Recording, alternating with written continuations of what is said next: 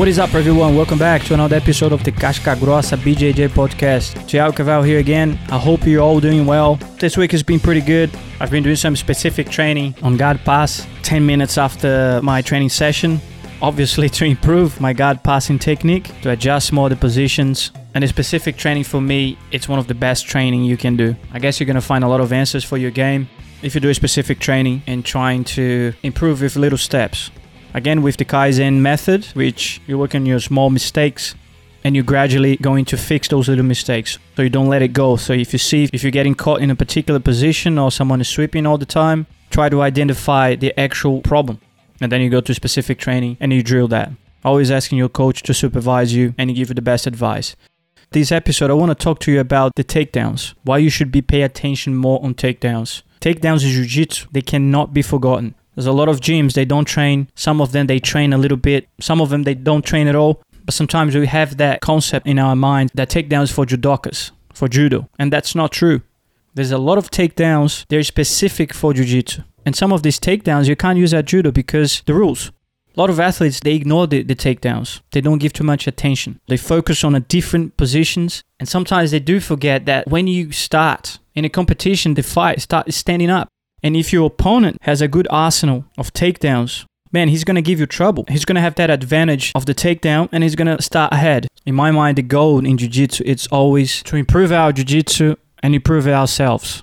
That's the ultimate goal. And if you have the opportunity to train more takedowns, talk to someone who knows a bit more takedown to teach you and incorporate that into your training, I think it's very beneficial. For those who don't know, judo, it appeared in Japan in 1882. The first judo academy called Kodokan was created. Most important martial arts in the world, where judo was taught to thousands of practitioners. The Japanese martial art was created by Jigoro Kano. Guys, some jiu-jitsu gyms, they do have a frame of Jigoro Kano and Helio Gracie. He was like the equivalent of um, Helio Gracie in BJJ. Jigoro Kano. He was a great educator. And judo was really the first Japanese martial arts to gain widespread international recognition and become the first official Olympic sport. So why takedowns are very important. Like any other technique, you know, sweeps, submissions, guard passing technique. Takedowns they do deserve some special attention, you know, so you can improve more. Jiu-jitsu is a sport that is constantly evolving. Every day people are becoming more technical with guard passing, 50-50, leg locks, new guards they emerging. Can you imagine in a comp if you're fighting someone who is very good at guard passing and then you pull guard? Man, that guy's gonna give you trouble. Depending of the pressure, he's going to stack you. Look at Rodolfo Vieira. If you pull guard, he's gonna kill you. A lot of pressão, a lot of pressure. So sometimes, depending of the athlete, depending who you're fighting with or who you're training with, it's not a good idea to pull guard because you know that guy is good at guard passing.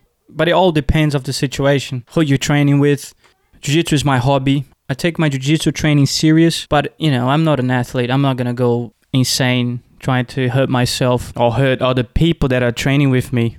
Always refer back to your coach, guys, for the correct technique, or even if you have a friend at the gym who knows judo and I'll start training. It's always a good opportunity to try to learn new techniques, especially takedowns.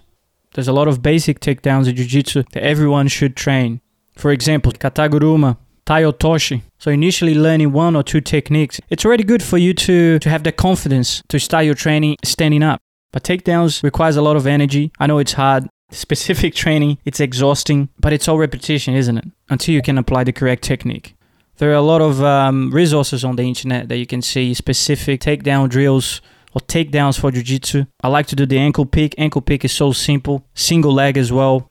And the tai otoshi. Tai is very simple and very effective. So those three techniques I like to implement in my training. So yeah, guys, don't forget the takedowns. They're very important. I understand sometimes you don't have space at the gym that you train. Do what you can, but always thinking, you know, to get your game to a level that you say, oh, I think I have two or three takedown techniques that I can use, and your jiu-jitsu is going to to evolve. That's what I've been trying to do, but I'm not saying it's easy. It's all about hard work and the time you put on the mats. I remember when I started training jiu-jitsu in Rio de Janeiro in 2002. I trained with Professor Carlos Manimal. He's a Carlson's Gracie black belt.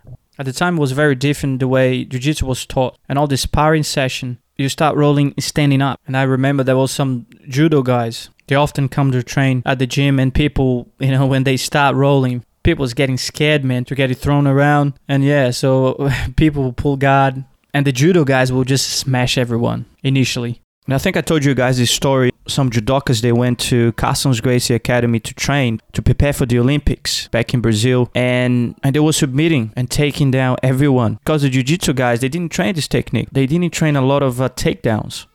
Guys, to get some ideas, have a look at the best takedowns for Jiu-Jitsu by John Danaher. He's explaining specific takedowns that you can use. Very simple, and it's something that you can apply at the gym.